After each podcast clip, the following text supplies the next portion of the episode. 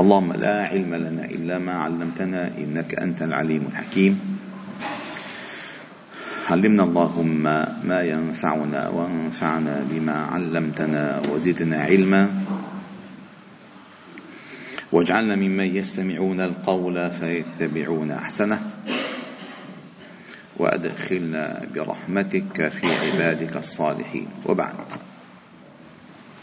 فلا نزال معكم أيها الأحباب الكرام في مجالس القرآن ضمن دروس قرآن الفجر، قد وصلنا معكم في سورة النساء إلى قوله تعالى: فليقاتل في سبيل الله الذين يشرون الحياة الدنيا بالآخرة ومن يقاتل في سبيل الله فيقتل أو يغلب فسوف نؤتيه أجرا عظيما.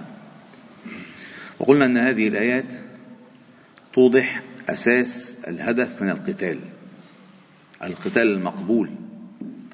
فالقتال ليس هدفه سفك الدماء ولا أخذ الأموال ولا الاستيلاء على الأراضي ولا أخذ السبايا ولا ما سوى ذلك. الأصل أن يكون القتال من أجل رفع كلمة الله، ومعنى رفع كلمة الله أي أن تكون شريعة الله تعالى هي المهيمنة على شرائع الأرض، بمعنى أن يحيا الناس أي يحيا الناس من خلال أوامر ربهم، من خلال تشريعات خالقهم. كلمة الله هي العليا أي لا أعلى منها أبدا، فلا كلمة الشعب ولا كلمة الوطن ولا كلمة الدستور ولا كلمة القانون، كلمة الله هي العليا.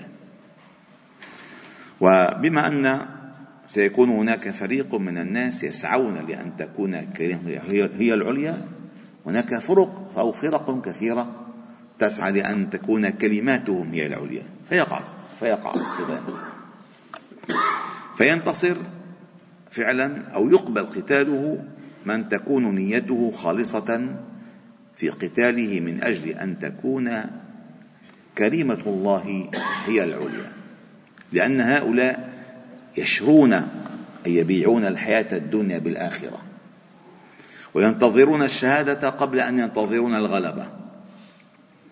ثم بعد ذلك بيّن الله تعالى أنه لماذا لا تقاتل في سبيل الله وهناك مستضعفون في الأرض، هناك مظلومون والمستضعفين من الرجال والنساء والولدان الذين يقولون ربنا أخرجنا من هذه القرية الظالم أهلها، وهي كانت ظلم أهل مكة للمسلمين، ظلم أهل مكة للمسلمين بأن اضطهدوهم ومنعوهم من الخروج ومن الهجرة أو أخرجوهم وقتلوهم. واجعل لنا من لدنك وليا واجعل لنا من لدنك نصيرا.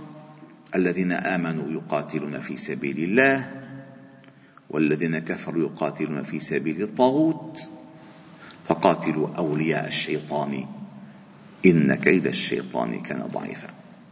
ثم قال الله تعالى: ألم ترى إلى الذين قيل لهم كفوا أيديكم وأقيموا الصلاة وآتوا الزكاة فلما كتب عليهم القتال إذا فريق منهم يخشون الناس كخشية الله أو أشد خشية وقالوا ربنا لما كتبت علينا القتال لولا أخرتنا إلى أجل قريب قل متاع الدنيا قليل والآخرة خير لمن اتقى ولا تظلمون فتيلا.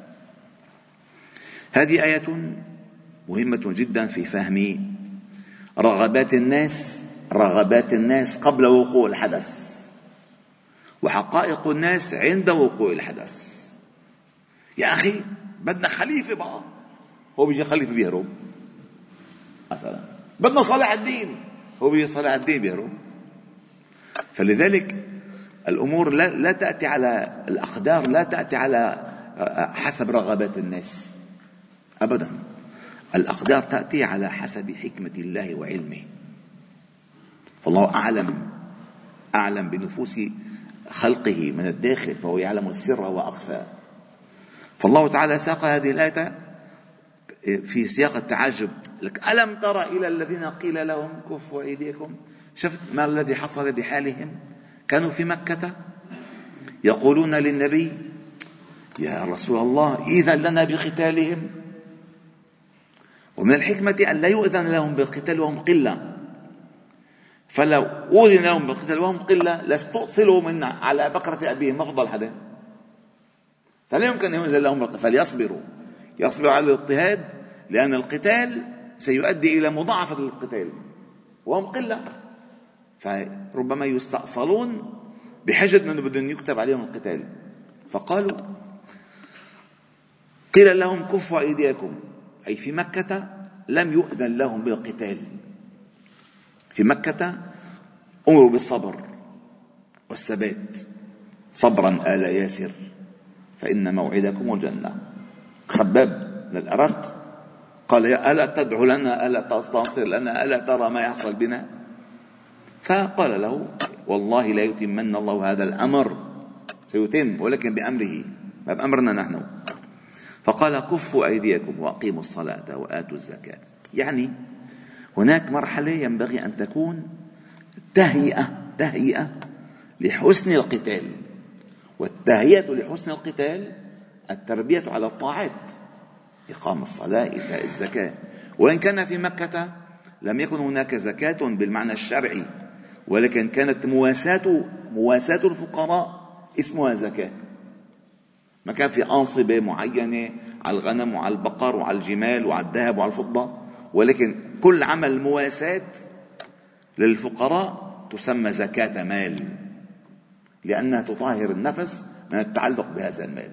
في المدينة شرعت أحكام الزكاة بالتفصيل، أما في المد... في مك... في مكة لم يكن هناك تشريع للزكاة، ولكن كانت الزكاة بمعنى المواساة للفقراء. فإذا لم يؤذن لهم بالقتال، وإنما أمروا بالتزام العبادات والاستقامة على الطاعات. فذلكم الرباط، هو الاستعداد للقتال، أن تدرب نفسك على الطاعات. إن لم تسد ثغور الشياطين إليك فكيف ستسد ستسد ثغور أعداء الإسلام إليك؟ بلش بالداخل قبل أن تخرج إلى الخارج. قال ألا أخبركم بما يكفر الله تعالى أو يمحو الله تعالى به الخطايا ويرفع به الدرجات؟ قالوا بل يا رسول الله. قال إسباغ الوضوء على المكاره، وكثرة الخطى إلى المساجد، وانتظار الصلاة بعد الصلاة، فذلكم الرباط فذلكم الرباط أي المستعد دائما للطاعات، المستعد للطاعات دائما، لأن قلبه يشتاق إليها. عندما يعلن النفير ستجده أول الناس. في حديث صحيح قال فيه النبي صلى الله عليه وسلم طوبى لعبد آخذ بعنان فرسه في سبيل الله، أشعث رأسه مغبرة قدماه، كلما سمع هيعة لب في سبيل الله. هذا الأصل. قال إن أذن لا يؤذن له، وإن شفع لا يشفع له، لا يبالي له، بس هو مستعد. ولكن كيف يستعد؟ في ثباته على الطاعات. فقال هنا فلما كتب عليهم القتال إذا فريق منهم يخشون الناس كخشية الله أو أشد خشية. كانوا في مكة يستعجلون القتال، ففي المدينة بدأ ضعاف النفوس تتلكأ هممهم عن القتال، وظهر المنافقون. فقال قالوا ربنا لما كتبت علينا القتال لولا أخرتنا إلى أجل قريب. يعني هلأ بدهم هن يأخروا، بالأول كانوا عم يستعجلوا. لا يعلموا الحكمة. الحكمة عندما يؤمر العبد يفعل ما يؤمر، لا يستعجل الأمر ولا النتائج ولا الأفعال. الله تعالى أعلم بالأقدار، أنت لا تعلم، والله يعلم وأنتم لا تعلمون. فقالوا فلما كتب عليهم القتال إذا فريق منهم أي منافقون منافقين يخشون الناس كخشية الله أو أشد خشية، لأن في شيء قريب وفي شيء آجل، في شيء عاجل في شيء عاجل. ربنا لم لما كتبت علينا القتال لولا أخرتنا، بس أسمالي إلى أجل قريب. قل متاع الدنيا قليل كم يعيش الإنسان بالدنيا؟ مئة سنة؟ مئة سنة؟